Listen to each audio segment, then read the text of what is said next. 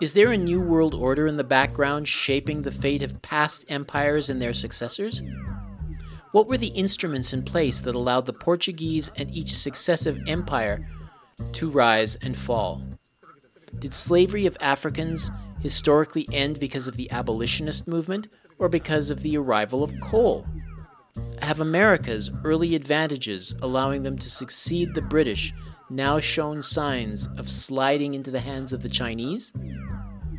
This week on the Global Research News Hour, as the U.S. has lost in Afghanistan and is not doing so well on the world stage generally, we examine the weakening aspects of its empire and the growing fade in its power as now China seems to threaten to be the next big state on the world stage.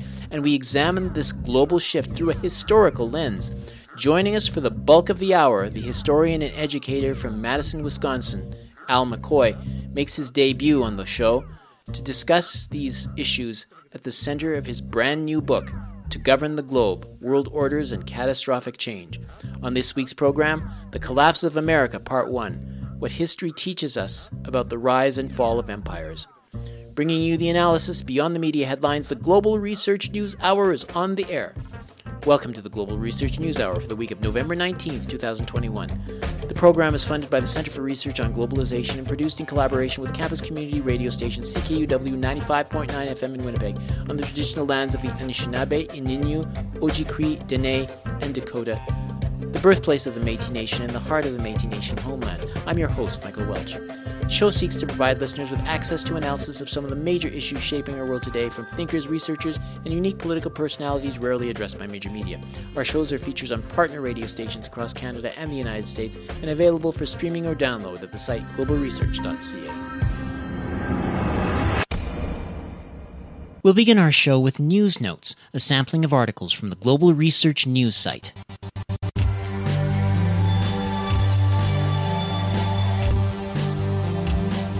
Listeners should know that some of the articles may run against common messaging about sensitive subjects and are not all endorsed by this radio station.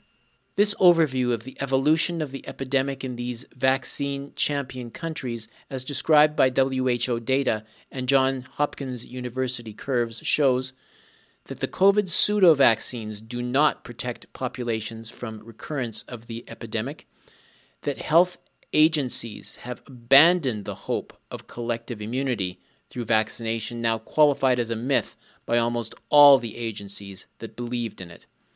That this failure is the consequence of the insufficient efficiency and the much too short duration of the current pseudo vaccines, which do not prevent from being sick nor from transmitting the disease. That many experts think that it is time to learn to live with COVID as with the seasonal flu. That comes from the article Trends in Mortality and Morbidity in the Most Vaccinated Countries 21 Proven Facts by Gerard Delépine, posted November 17th, originally published in French at mondialisation.ca and translated at Global Research. You'd think things would be more transparent. But Aaron Siri discovered someone who convinced their hospital to do something really unusual track the vaccination status of each admitted patient to the hospital. Tracking was based on whether you got the vaccine or not, not two weeks after you got the vaccine, which is a major definition difference. In short, honest tracking. You'll never guess what happened, so I'll tell you. That comes from the article Everyone Missed This One Vaccinated people are up to nine times more likely to be hospitalized than unvaccinated people. By Steve Kirsch, posted November 17th, originally published on Steve Kirsch's newsletter. The spreading global fertilizer crisis will mean sharp reductions in feed corn, wheat, rice, coffee, and other crops in 2022. This hits amid the steepest food price inflation in decades, further aggravated by COVID measures and disruptions in global shipping trade. Behind the growing global fertilizer shortage crisis is the five-fold explosion in the price of methane, or natural gas, as it is usually called. This has its origins in deliberate anti carbon green policies of the Biden administration and of the European Union with its Fit for 55 program to cut CO2 emissions by 55% by 2030, including methane or natural gas. The Biden administration has forced disinvestment in USA shale gas and the forced expansion of highly subsidized green energy, such as wind and solar, have created an unreliable electric grid. That comes from the article The Organized Takedown of the Global Fertilizer Supply Global Crisis in Farming and Food Production by F. William Engdahl, posted November 17th, originally published at New Eastern Outlook. With every new court ruling that empowers corporations and the government to use heavy handed tactics to bring about vaccine compliance, with every new workplace mandate that forces employees to choose between their right to bodily autonomy and economic livelihood, and with every new piece of legislation that insulates corporations and the government from being held accountability for vaccine injuries and deaths, our property interest in our bodies is diminished. At a minimum, our right to individual sovereignty over our lives and our bodies is being usurped by power hungry authoritarians, greedy, self serving corporations, egotistical nanny staters who think they know what's best for the rest of the populace, and a short sighted but well meaning populace which fails to understand the long term ramifications of trading their essential freedoms for temporary promises of safety and security we are more vulnerable now than ever before. This debate over bodily autonomy, which covers broad territory ranging from forced vaccinations, abortion, and euthanasia to forced blood draws, biometric surveillance, and basic health care, has far reaching ramifications for who gets to decide what happens to our bodies during an encounter with government officials. On a daily basis, Americans are already being made to relinquish the most intimate details of who we are our biological makeup, our genetic blueprints, and our biometrics, facial characteristics and structure, fingerprints, iris scans, etc., in order to clear the nearly insurmountable hurdle that increasingly defines life in the United States. We are now guilty until proven innocent. That comes from the article The Road to Fascism Paved with Vaccine Mandates and Corporate Collusion by John W. Whitehead and Nisha Whitehead, posted November 17th, originally published at the Rutherford Institute. The EudraVigilance Database reports that through October 19, 2021, there are 29,934 deaths and 2,804,900 injuries reported following injections of four experimental COVID 19 shots. COVID 19 mRNA vaccine Moderna, CX024414, COVID 19 mRNA vaccine Pfizer BioNTech, COVID 19 vaccine AstraZeneca, CHADOX1 NCOV 19, COVID 19 vaccine Janssen, AD26.COV2.S. From the total of injuries recorded, almost half of them, or 1,311,861, are serious injuries. Seriousness provides information on the suspected undesirable effect. It can be classified as serious if it corresponds to a medical occurrence that results in death, is life threatening, requires inpatient hospitalization, results in another medically important condition or prolongation of existing hospitalization, results in persistent or significant disability or incapacity, or is a congenital anomaly, birth defect. A health impact news subscriber in Europe ran the reports for each of the four COVID 19 shots we are including here. It is a lot of work to tabulate each reaction with injuries and fatalities since there is no place on the UJA uh, vigilance system. We have found that tabulates all the results. That comes from the article 29,934 deaths, 2,804,900 injuries following COVID shots in European database of adverse reactions. Corporate journalists have pericarditis after Pfizer shots. By Brian Shilhavy, posted November 16th, originally published in Health Impact News. People want permanent protection from the COVID infection disease. But now, CDC has taken out the language referring to getting immunity for a specific disease and getting protection from that disease. Now, COVID vaccines do not have to directly produce immunity. No, now they only have to stimulate the body's immune system. You don't get immunity because COVID vaccines do not directly produce immunity. That comes from the article CDC twisted the definition of vaccine, a lie to make billions of dollars for drug companies. By Joel S. Hirschhorn, posted November 17th, originally published on Mark Taliano's website. These are just a few of the featured articles appearing last week on the Global Research website. Regular visitors to the site are encouraged to send monetary contributions by fax, mail, or online. Just go to globalresearch.ca and click Donate on the menu bar.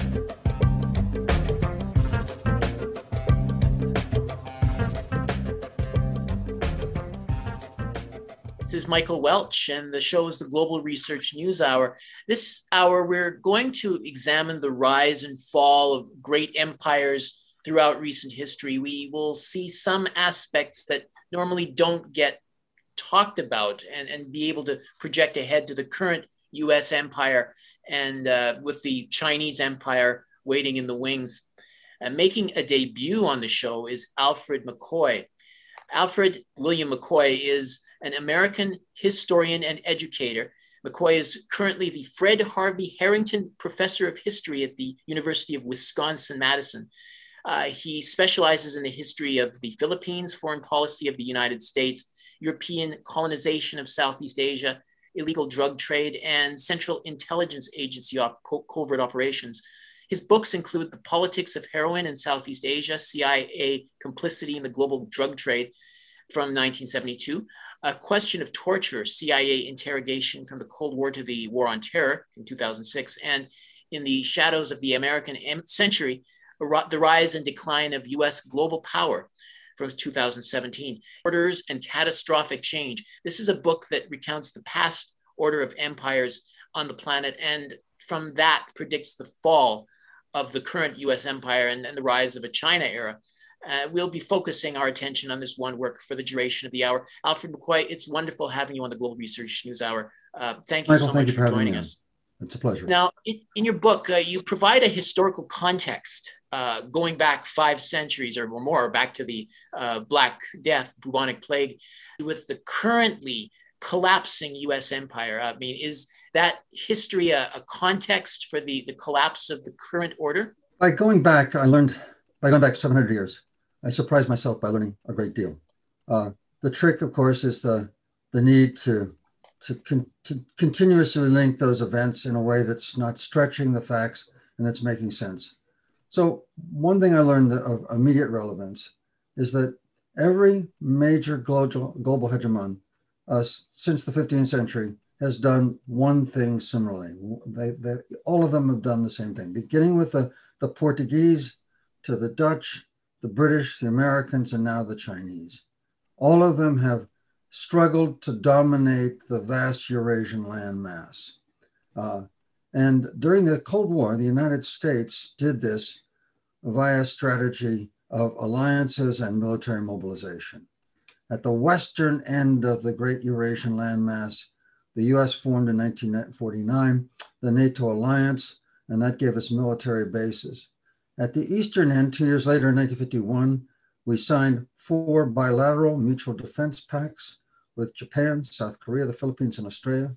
And from these two axial ends of Eurasia, we dominated that landmass and we linked these, these, these axial ends with layers of steel, uh, uh, naval armadas, air bases, uh, and we dominated Eurasia. And now China is doing the same thing. Uh, and they have a kind of twofold strategy for dominating the Eurasian landmass. Uh, started in, in 2014, uh, they began using their $4 trillion in accumulated foreign exchange from their, their export boom to launch something called the Belt and Road Initiative. And this is the largest development and foreign aid project in human history. It's 10 times the size of the Marshall Plan that the United States introduced to rebuild a war torn Europe after World War II. And it's laying down an amazing grid of rail, road, and natural gas pipelines stretching from the Baltic Sea to the South China Sea.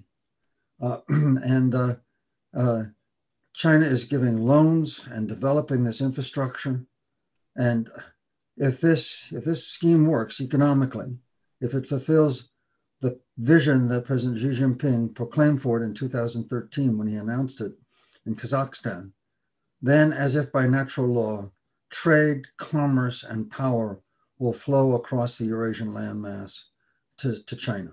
And the other thing that China is doing is that it's systematically attempting to break those rings of steel that the United States still has lying uh, around uh, the rim of Eurasia. And it's doing it in a, in a twofold strategy. First of all, it's ma- uh, conducting a massive modernization of its military, naval, missiles, land forces, but particularly missiles and navy. And it is constructed in the South China Sea, uh, a, a network of seven military bases. And through aggressive patrols of air and sea, it's trying to push the United States out of what it calls the first island chain. We call that the Pacific Littoral. That's that string of island bases from Japan through Okinawa, Taiwan, the Philippines down to Australia. They're, the China's trying to push us beyond the first island chain all the way to the, the, the middle of the Pacific. Mm. And then China is building uh, and acquiring ports in Pakistan, uh, Sri Lanka, uh, and uh, on the Horn of Africa, and uh, is beginning to push into the Indian Ocean. Uh, and so, through these two means, China is through commerce and through military operations, simultaneously breaking US dominance over the vast Eurasian landmass. And second is laying down this grid of, of commerce uh, in order to dominate Eurasia economically. And just so we understand this, Eurasia, Europe and Asia combined, is the home to 70% of the world's population and 70% of the world's productivity. Yeah. So this is an yeah. enormously ambitious project. Yeah, and I mean, you said it was something like uh, they're spending like ten times what uh, was spent on the, on the, Marshall Plan, and I, am wondering if this, when this uh, laying down the infrastructure started, uh, like since then, uh, is that roughly the equivalent of what the United States has been spending on wars uh, from one country to another? well, the, the the cost of direct to China in terms of loans and, and aid of the Belt and Road Initiative, when it's all done by roughly 2025 or 2027, will be about 1.2 trillion dollars.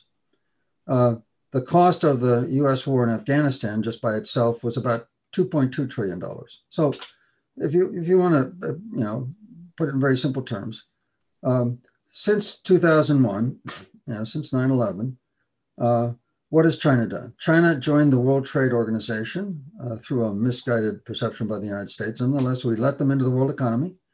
And um, b- between 2001 and 2014, they turned themselves into the world's workshop. We all know all of the incredible array of manufactured goods, uh, both ordinary consumer items and very sophisticated electronics that now come out of China. And so by 2014, China had acquired $4 trillion in foreign exchange reserves. And during the same period, the United States was fighting those two disastrous wars in the greater Middle East, in Iraq and Afghanistan. And estimates on the cost of those wars, one estimate is about $5 trillion. Another estimate is as high as $8 trillion. Okay. And so what did China get for its 4 trillion?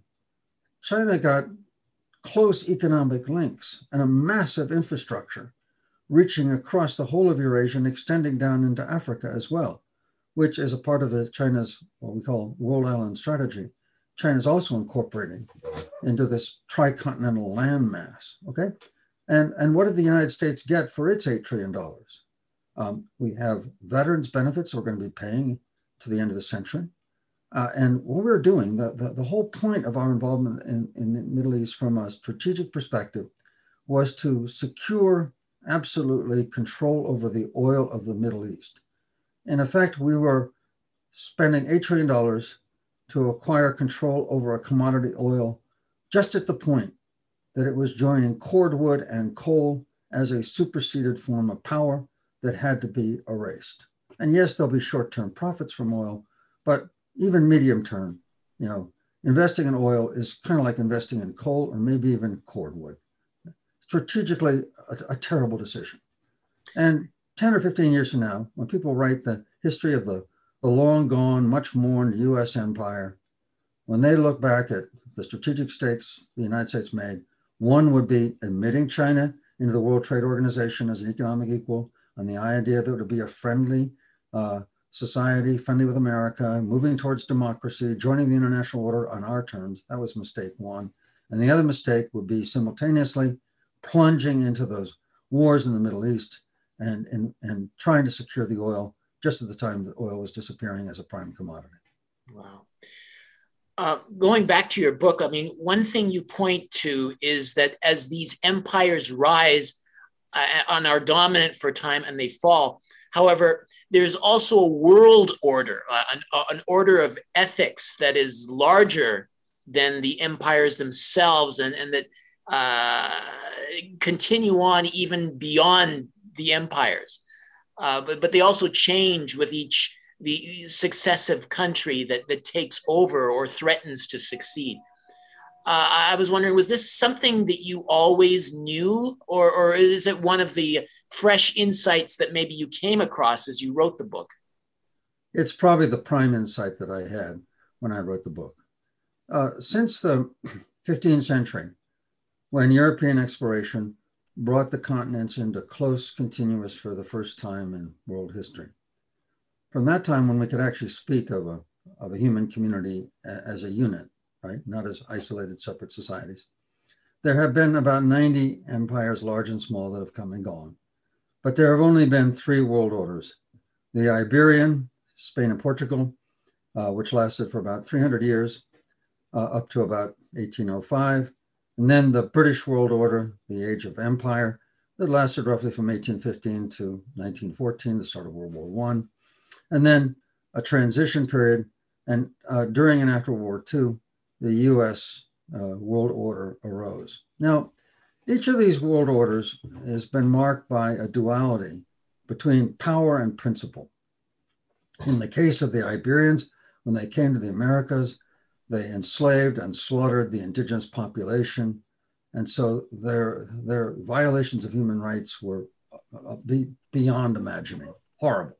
At the same time, a number of key Dominicans, famously Bartolome de las Casas, Antonio de Montesinos, Francisco de Vitoria, you know, uh, they, they observed this, these, these abuses, these horrors. In the case of Bartolome de las Casas, he was a, he was a Spanish settler, right? The start of this process and saw it.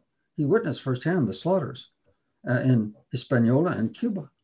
And uh, he devoted his life to trying to end these. And, and through this, the, the work of these, of these Dominican friars, we began to get a recognition of the concept of human rights. So Spain's world order, Spain and Portugal's world order, created gross violations of human rights and yet created the very concept of it, uh, of the idea of universal human rights.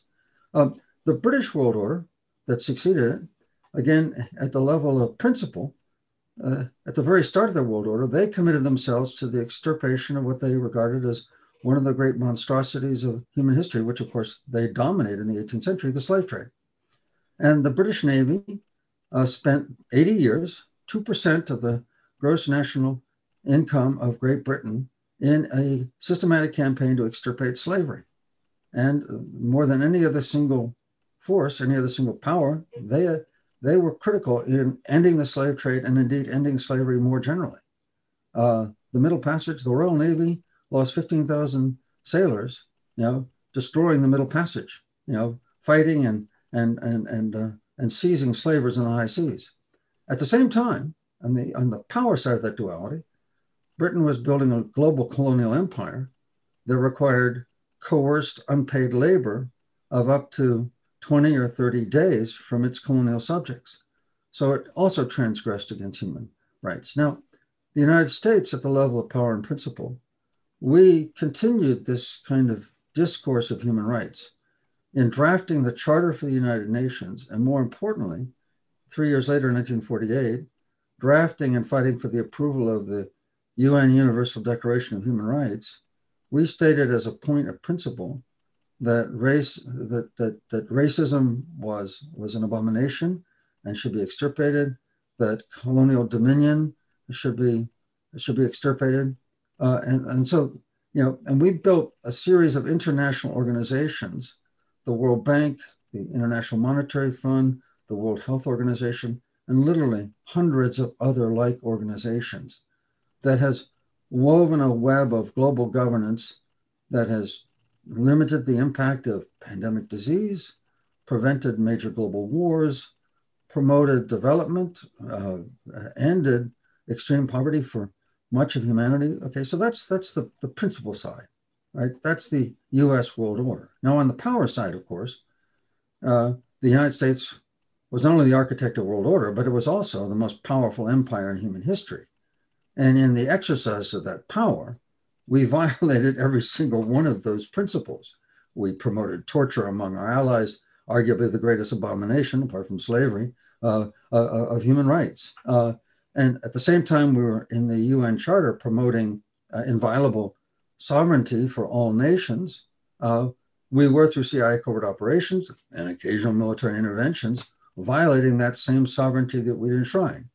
So we were the an imperfect global citizen in the world order that we created. But nonetheless, the world order has acquired power, institutional strength above and beyond us. And now what we're facing at this moment and between you know now and the end of this decade, as US global hegemony fades and China arises as potentially the successor global hegemon, the question is what's going to happen to this American world order, the, the UN, the World Health Organization, the World Bank, all of these organizations, mm-hmm. uh, and, and particularly the, the, the, the fabric of international law that stitches them all together. Um, and it, it's apparent that Beijing, being the first global hegemon that's arisen outside this fraught continuity from of European powers, you know, Spain to Portugal to Holland to Britain to the US, China is outside that dialogue. And it appears that the, the, the Communist Party leadership in China doesn't have a great deal of respect for human rights. And more importantly, uh, based upon the case that they lost before the uh, Permanent Court of Arbitration in The Hague, when the Philippines sued them for violating Philippine territorial waters, the 200 mile exclusive zone that the Philippines has uh, uh, at the edge of the Spratly Islands in the South China Sea. China lost that case hands down in a unanimous uh, judgment and then just simply waved away uh, the judgment as having no value whatsoever and waved it away so resolutely, so so thoroughly that it's clear that China really has no respect for or no any interest in the whole fabric of international law that undergirds the current US world order. Wow. So it's not just a shift in global hegemons, you know, America down, China up, but it looks like China is going to bring about a much more transactional, kind of amoral global order that will shred the fabric of human rights, the idea of promoting democracy as the ideal form of governance in societies, uh, and the rule of law that undergirds these both. You're listening to the Global Research News Hour, broadcasting from CKUW 95.9 FM in Winnipeg and from partnering radio stations across Canada and the United States. In case you just joined us, we're listening to Al McCoy, uh, the Fred Harvey Harrington Professor of History at the University of Wisconsin Madison. Uh, and he's just authored uh, the new book, To Govern the Globe World Orders and Catastrophic Change. Um, Al McCoy, uh, maybe you could just start to help us understand. Uh, you started with the Iberian Empire, and, and it, it, just come off of the Black Plague, the bubonic plague, uh, uh, in the background. You know, their, their ships were were the first to, to to explore the Far East and the New World. Could you just outline the, the basis of, of gaining an empire? I mean, how can you explain exactly? how, what selected Portugal and Spain to thrive the most? Well, it was really Portugal, you know, uh, probably the, in a certain sense, one of the oldest nations in Europe and also arguably the poorest. Um, uh, their sea coast uh, didn't have the forests that's needed for the construction of ships. They had a light population, they had poor rainfall. So it was one of the, in terms of natural resources, one of the poorest regions of Europe but they were well sited uh, at this kind of juncture between European Christian civilization and Muslim uh, civilizations, and they benefited from uh, advances in um, Muslim mathematics and uh, astronomy and navigation, and also in ship design. And so, if you will, the, the Portuguese constructed two artifacts of significance. Uh, in the 15th century, they developed a new kind of sailing ship called the Caravela da Armada, the, the armed caravel. And what was distinct about this ship, uh, they were about 50 tons, very small, um, uh, that they had triangular sails. Uh, sails up to this point had been rectangular, and they're only good for sailing before the wind. In other words, if you're if the wind's at the stern and it blows you straight down across the seas, you're good. But supposing you want to want to navigate into the winds, all right, uh, and you have to tack. Tacking with a rectangular sail is extraordinarily difficult, very inefficient. The triangular sail allows you to, to actually tack. It makes you the master of the winds and the seas. The other thing that Caravela da Armada had was the Portuguese were the first to develop sophisticated shipborne artillery, uh, you know, rows of guns so they could fire broadsides. So that meant that they could stand offshore, uh, more populous, fortified Asian cities, and they could shell the the city walls, make a breach, and then storm ashore. Um, and they could then, when faced with more numerous, as they often were, more numerous Asian armadas, uh, they could sail through them, guns blazing, and sink the ships um, without having uh, to engage in the, the costly uh, uh hand-to-hand fighting aboard, aboard ship. The other key artifact of Portuguese civilization, and this is very important in terms of human history, was in Madeira and then Sao Tome, these small islands off the coast of Africa in the Atlantic Ocean, the Portuguese experimented with the sugar plantation. And they created, the Portuguese word is fazenda. They created the, the modern form of plantation.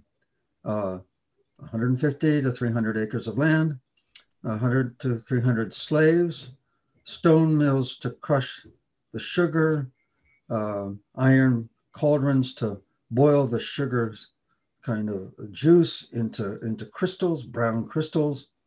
Uh, and this form of tropical agriculture, the, the slave sugar plantation, was so incredibly profitable because human beings have a natural taste for sugar uh, it, that it spread across the Atlantic, along the coast of Brazil, and then into the Caribbean.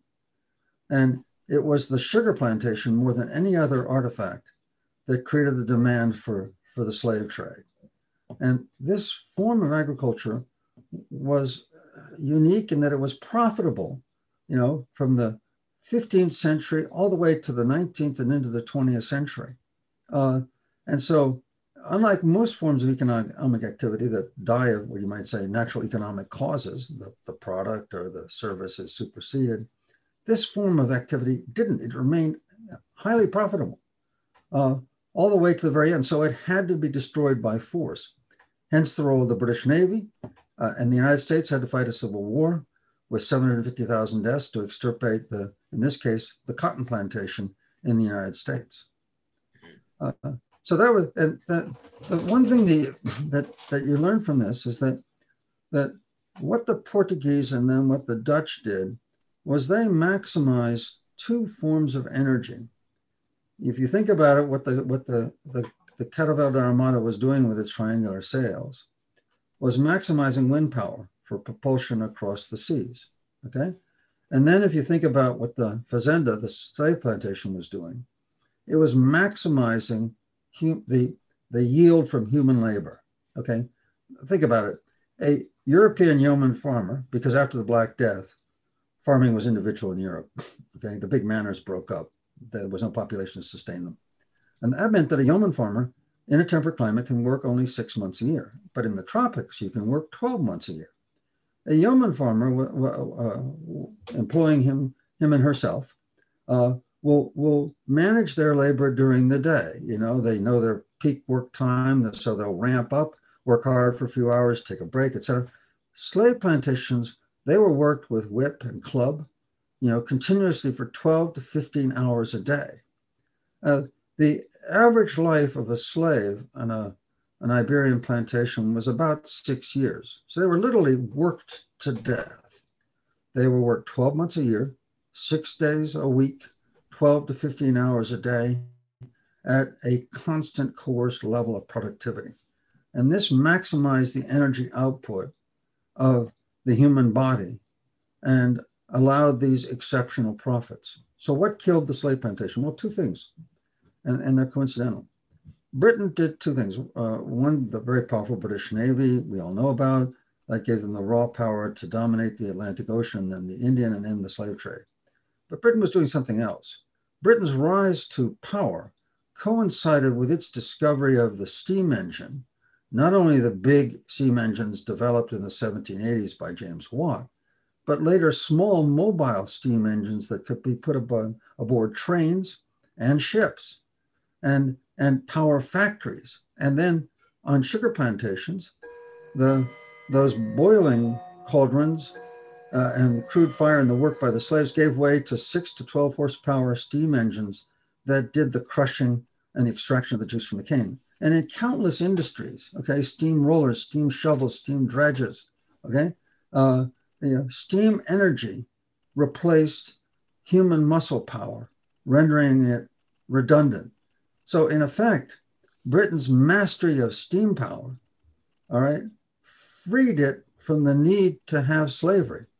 So, Britain's extirpation of slavery and its steam power went simultaneously. And of course, you know, the emissions started. And what most people are unaware is that the first serious report on global warming wasn't 1970 or 1990, one at Rio. It was actually 1896 when a man named Svante Arrhenius, who won the Nobel Prize for Physics, sat there with pencil and paper, working for months, did complex calculations. And he worked out in 1896 that if CO2 emissions from industry kept going, that by his calculation, the average temperature in the Arctic would rise by nine degrees centigrade. And, and in fact, that's what we're facing. Wow. Uh, and I, we've, think, known, we've known this since 1896, and this was published in a major journal in Edinburgh, Scotland. Yeah. Um, I know that uh, the, the, the, the, coal industry effectively uh, made slavery uh, inadequate. I mean, there was an anti-abolitionist movement at the same time, but uh, you know, you, you have this uh, these alternative forms that are more powerful, and so that kind of phased it out. However, um, you, you note as well that in, in the going into the, the late 1800s, there was um, an application of Darwin's principles, and the, the, the British, among others, kind of capitalized on it, and the result was a massive, um, basically slaughter of, of, the entire African continent. Uh, you know, as they they moved in, I mean, they used their new weaponry to just slaughter people. Uh, in fact, I think you even pointed out that uh, one of the uh, the tribes uh, they uh, they they subjected them to uh, the, one of these things like concentration camps where they killed them in it. So that was kind of like a, a prelude to what uh, was happened under Germany in in the 1900s. Yeah, I mean, uh, so basically, what, what I'm saying is that you have you, you they, they ended slavery, but in a sense, the, the racism continued in another form, which was in this case a, a kind of a scientific uh, understanding that they translated incorrectly as uh, justifying this kind of imperialism, if I'm correct. Yeah, the uh, first of all, the, the conquest of Africa, which was uh, uh, unrestrained violence, um, whenever the Europeans met force, um, uh, they would apply uh, limitless military power. Um, probably the, the worst was German Southwest Africa, which is now Namibia, in which the German commanders after 1900, in order to pacify the population, expropriate their land for German settlers, uh, uh, set out to extirpate, to, to destroy, to wipe out two major tribes or ethnic groups in that area. And the argument has been made by historians that the German experience after 1900 in Namibia uh, of extirpation, and by the way, the German commanders stated explicitly that that was their aim, the, the complete elimination of these peoples, uh, that that was the, the basis uh, for the Holocaust. That was the first attempt by the German people to wipe out an entire ethnic group. Uh, uh, but another, in terms of long term exploitation of Africa, what the Europeans introduced was the idea of what's called corvée labor. That for people that are living in subsistence communities, not engaging in cash transactions, they don't have the cash to pay regular taxes. And so all states, including colonial states, need to extract tax revenue from their subjects or citizens. So what they came with the idea was unpaid coerced labor. Uh, and um, in, in uh, the Congo Free State, which was one of the greatest atrocities in the European conquest of Africa, uh, the, uh, the government of Leopold II of, the, of Belgium imposed 26 days of unpaid coerced labor. When you think about that, you know, that's an entire month of a farmer's working life. And anybody who's worked on a farm knows that every minute of every day, every working day is, is critically important uh, for, you know, the planting, sowing, from, for maintenance, for doing all the things it takes to run a farm. Well, farmers were pulled out of that and put in this unpaid coerced labor. Uh, and this spread across Africa. So the Portuguese in Angola, they had the same requirement. The French had lesser, the British had lesser. It also spread to Asia. The other thing that replaced the slave trade was contract labor, indentured labor. So what you got is massive migration of Chinese uh, to the South Pacific, to the Caribbean, to Southeast Asia, and you got a mass migration of Indians to Africa. Uh, Chinese to America. Uh, and so you got the, these movements of millions of Chinese and Indians around the world as contract laborers, often on plantations, sometimes in infrastructure projects. And the combination of these two phenomena of coerced labor and contract labor was a kind of substitute, a transitional form of labor before the, the technology of steam and machinery fully replaced uh, much of manual labor.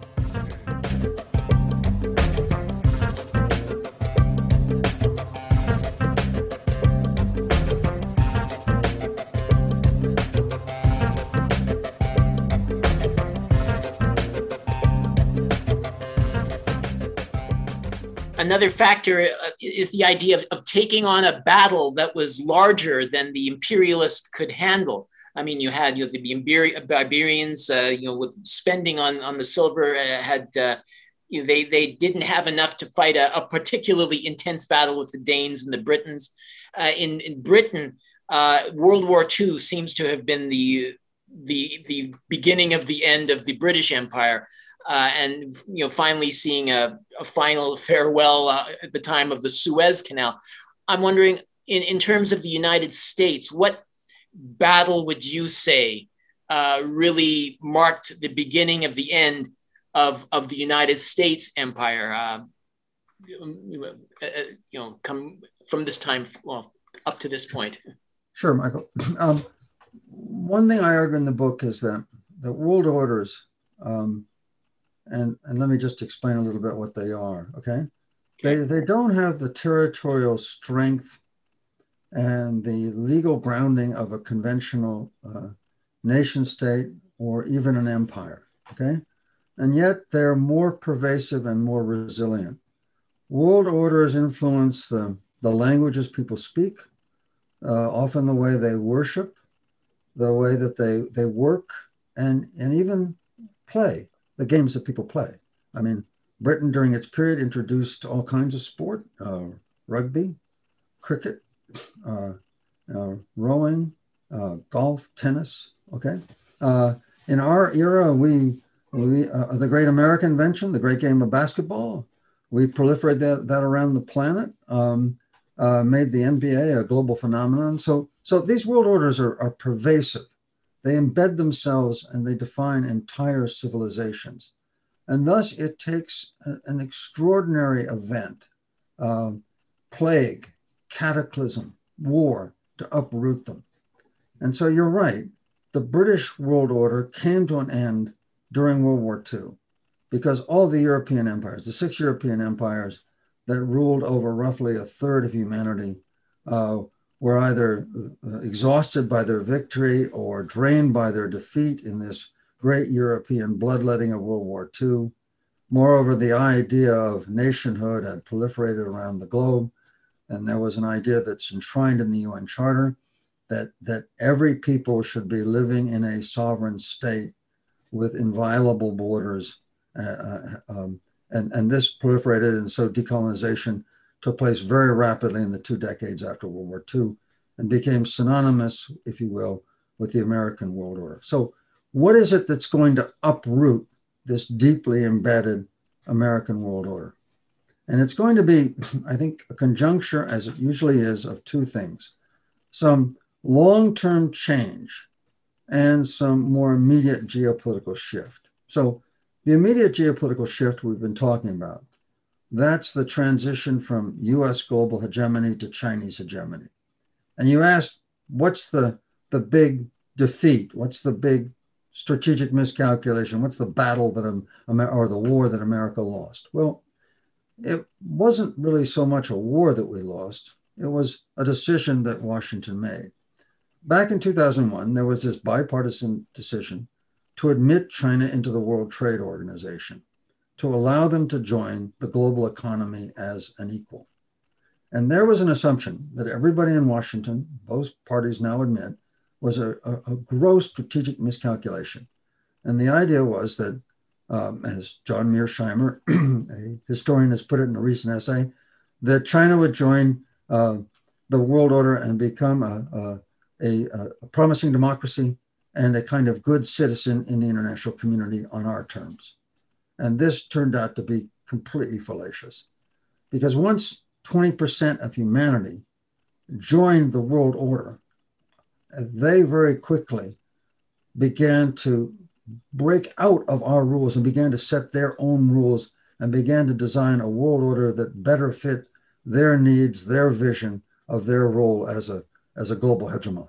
So that was the, the big mistake we made. And by the way, you know, all of the, the tensions that have come from deindustrialization in the United States, as steel mills and furniture factories and uh, have begun, and various kinds of low-end manufacturing have closed across America, and rural communities have gotten hollowed out. Well, the same thing happened in Europe, and you what we've seen is the rise of this angry working class-based populism that uh, accounts for the, the British Brexit, uh, the ultranationalism in Europe, the rise and election of Donald Trump and the particular way that he made the Republican Party. Okay, this all proceeds from, from this, this, this globalization and this deindustrialization of Europe and the United States in favor of China. So that's that's the big mistake we made. Now, the other part, where's the, the cataclysm? That's climate change, right? Uh, climate change is building very, very quickly. Um, and um, by 2050, which is just 30 years from now, by 2050, the World Bank uh, and international organizations estimate that there will be between 200 million and 1.2 billion climate change refugees. What this means is that those millions of the world's poor that are living at the edge of the desert, on the floodplain, at the edge of the, the battered shore, that as the climate changes and the, the desert extends into poor rural communities, let's say south of the Sahel, the Sahara Afri- uh, Desert in Africa, as people in Bangladesh on the fragile seacoast find themselves underwater or battered by storms, etc. Those people are up to more than 200 million are going to be in motion. And that is going to prove enormously disruptive to this entire US world order of international organizations, all grounded on the foundational principle of international cooperation. Um, and, and let's remember what we were just talking about. Between 2015, 16, and 2018, you know, that, that, that upsurge of populism was driven by two forces. One, the de- deindustrialization, but the kind of precipitating factor was the arrival of, of immigrants at the southern border of the European Union and the southern border of the United States. All right. And that precipitated this angry hyper nationalism come racism. You know, the, the British exit, Brexit from the, the European Union, the hyper nationalism, all the right wing parties emerging in Europe, the election of Donald Trump. That was caused by the movement of just 2 million refugees. When you add up all the people that were crossing the Mediterranean from Africa, that were crossing from Turkey into Greece from the Middle East, from the people from Central America and Mexico coming to the US border, you add them all up, that's only 2 million people in that period from 1916 to 1918. Well, what is going to happen to the world order when it's 200 million to 1.2 billion people that are moving, desperate to survive? It's not a choice on their part. They are going to have to move. They will be unable to survive in the places where they now live. Yeah. And so that is going to batter this international cooperation. Okay. And it's not just going to happen sort of like overnight in 2050. It's accumulating right now. We can already see the signs of it. You know, the storms hitting, uh, the flooding in Germany, the California wildfires. Uh, two years ago, the, the, the fires in Australia, the fires in Africa, the, the aridification of the Amazon rainforest, turning it from lush tropical forest into savanna. I mean, all of that is happening very rapidly, and this is going to accelerate. Mm. And, and this is going to hammer the world order. And the combination of that geopolitical shift that from US to China and climate crisis are going to create a conjuncture of forces that are going to eradicate this entire world order that we've been living in for the last 70 years. Okay, I, have only got a couple of minutes left, but I would like to ask you one more question if I could. Um, you know, China, China clearly seems poised to take over where the U.S. is in decline. However, like one small difference between past eras and the current one is that we are so powerful that we could destroy the planet. in climate change, certainly, but also other things. I mean, nuclear weapons and uh, nanotechnology, ultraviolet radiation, and so on. But we're in the midst of a great extinction. And so, even if China succeeds the US, it wouldn't last terribly long. Uh, so, so, fundamental things have to be rethought. And I don't know if our species is capable of that. Is this the ultimate test of that, that last leap of ethics, as you say, that, or, or are we stuck in these old patterns? Yeah, let me uh, answer your question in two parts. Okay. So let's assume that around 2030, that the, the China replaces or supersedes the United States as global hegemon, and they begin to introduce their kind of more transactional, amoral global system. Fine. Okay, so how long will Chinese global hegemony last? I think it's going to be very short lived. Why? Because by 2050, there's an article in Nature Communications that argues that the calculations on uh, on rising sea levels and, and, and coastal cities have been erroneous. And they've now done recalculations that determines that by 2050, much of Shanghai, a city of nearly 18 million people, will be underwater, permanently underwater. Shanghai was dredged from swamp and sea back in the 15th century, and to the, to the sea, it is going to return.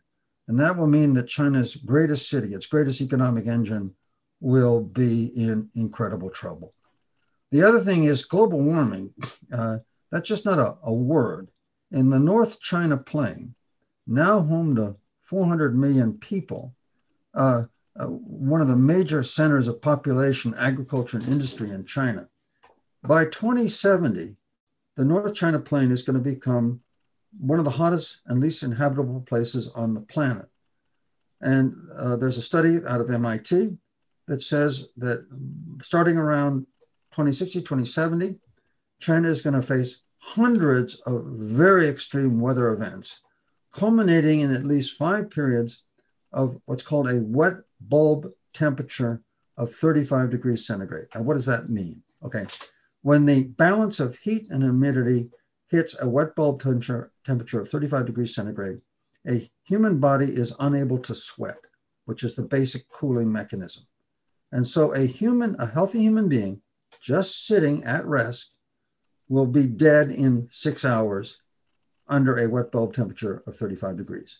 And the North China Plain is going to have this entire area experiencing major periods, uh, hundreds of extreme weather events, and then these, these, these killer heat waves, literally killer heat waves.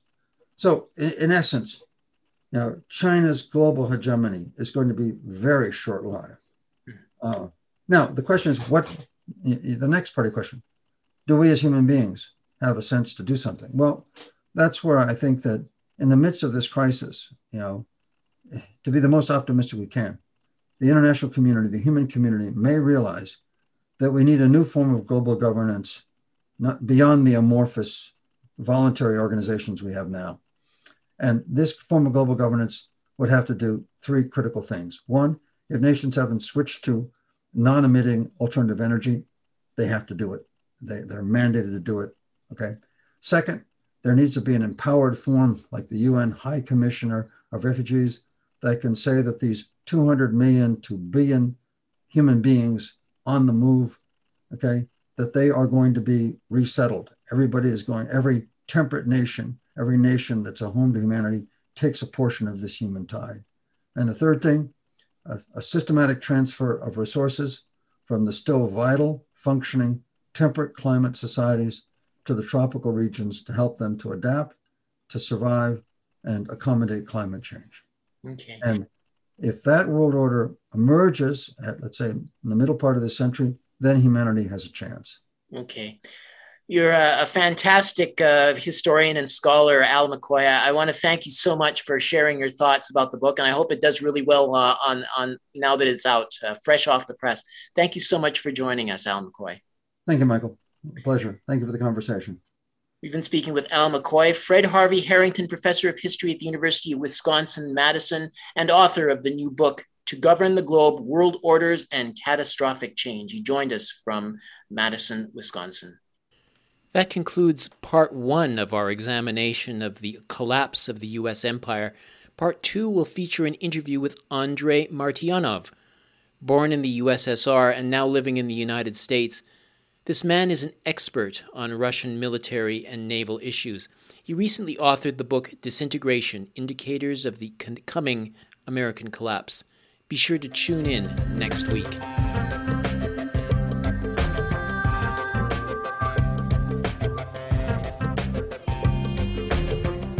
You're listening to the Global Research News Hour, a program funded by the Center for Research on Globalization and produced in collaboration with campus community radio station CKUW 95.9 FM in Winnipeg on the traditional lands of the Anishinaabe, Ininu, Oji-Cree, Dene, and Dakota, the birthplace of the Métis Nation and the heart of the Métis Nation homeland.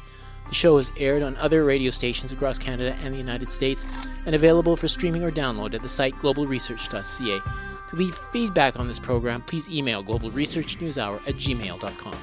I've been the show's host and producer, Michael Welch. Thank you once again for joining us.